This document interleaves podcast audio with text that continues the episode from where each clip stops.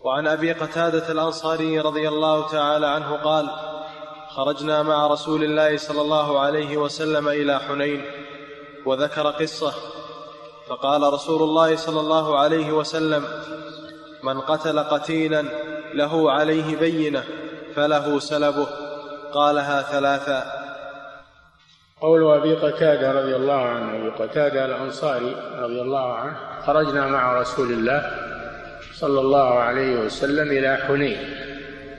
وحنين واد بين مكة والطائف قريب من الجعرانة. واد معروف وادي حنين. وخروج النبي صلى الله عليه وسلم إليه بعد فتح مكة. بعد فتح مكة لأن النبي صلى الله عليه وسلم فتح مكة في رمضان. ولما علمت هوازن وهم قبيلة كبيرة حول مكة في الطائف وحوالي مكة علموا بانتصار الرسول صلى الله عليه وسلم على قريش. خافوا على أنفسهم أن يصل إليهم. خافوا على أنفسهم أن يصل إليهم فتجمعوا وجمعوا قوتهم وأرادوا غزو النبي صلى الله عليه وسلم قبل أن يغزوهم. فلما علم رسول الله صلى الله عليه وسلم بذلك بادر بغزوهم.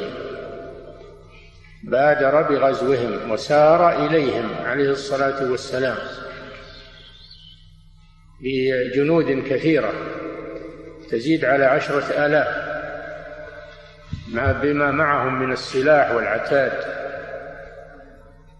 وكانت هوازن قد جاءت برجالها ونسائها وأموالها إلى هذا الوادي.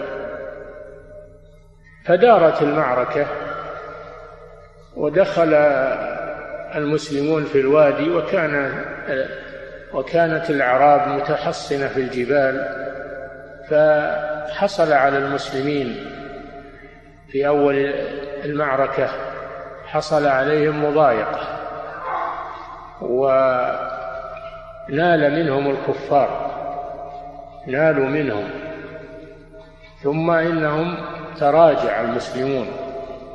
فناداهم رسول الله صلى الله عليه وسلم فرجعوا إليه والتفوا حوله وحملوا على العدو من جديد.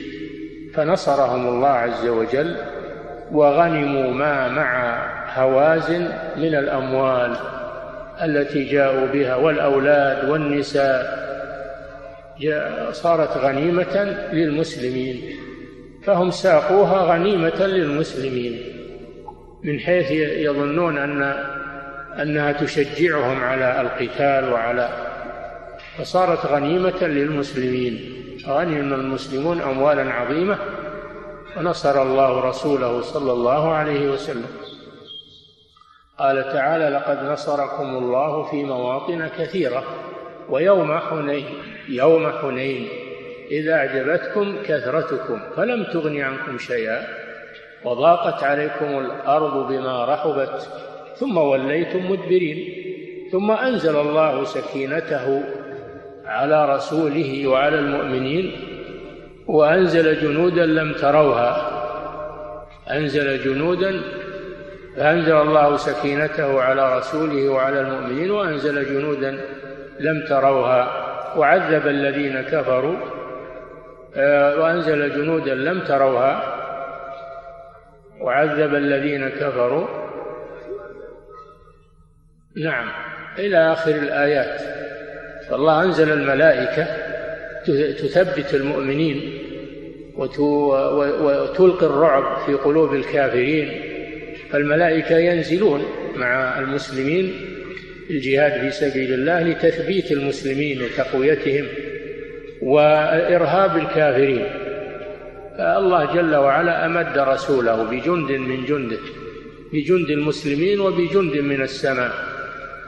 فنصره الله على هذه الدولة أو على هذه القبيلة القوية المتحصنة المدربة على الجهاد نصره الله عليهم في النهاية وغنموا ما معهم غنموا ما معهم.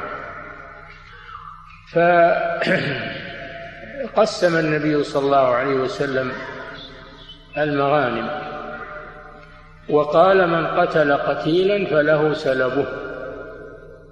من قتل قتيلا فله سلبه والسلب هو ما مع المقاتل الكافر ما مع المقاتل الكافر من الثياب والسلاح والدابة فهذه يأخذها من قتله ولا تدخل في الغنيمة. تشجيعا للمجاهدين في سبيل الله فيختص القاتل بسلب قتيله. بشرط أن يقيم البينة على أنه قتله. فإذا قام البينة على أنه قتله فله فله سلب هذا القتيل. مع ما له في الغنيمة من نصيب وقسمة.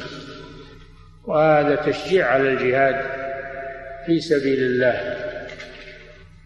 والقصة التي أشار إليها هو أنه رأى رجلا من الكفار تغلب على أحد الصحابة وأراد أن يقتله فجاءه من خلفه فضربه ضربة قوية ثم إن هذا الرجل ضم هذا الذي ضربه ضمة قوية وكاد أن يقتله إلى أن إلى أن أرخاه الموت فانطلق منه هذا الصحابي وظفر به وقتله. فالرسول صلى الله عليه وسلم أعطاه سلبه. نعم. أحسن الله إليكم سماحة الوالد. يقول السائل في وقتنا الحاضر إذا أمسك الشرطي أسلحة وأموالا من المخربين والمعتدين فهل تكون سلبه؟ وهل يأخذ من الغنائم؟ هذا إلى ولي الأمر. هذا إلى ولي الأمر. نعم. أحسن الله إليكم سماحة الوالد. يقول السائل ما هي شروط المعاهد؟ مع أن القتال البغاة والخوارج ما تغنم أموالهم لأنهم مسلمون. ما تغنم أموالهم ولا يجهز على جريحهم ولا يطلب مدبرهم وإنما يقاتلون لكف شرهم. فإذا انكف شرهم يتركون. فلا يقتل جريحهم ولا آه، تؤخذ أموالهم ولا يطلب هاربهم لأن القصد كف شرهم فقط. خلاف الكافر فإنه يقتل ويؤخذ ماله. غنيمة. نعم.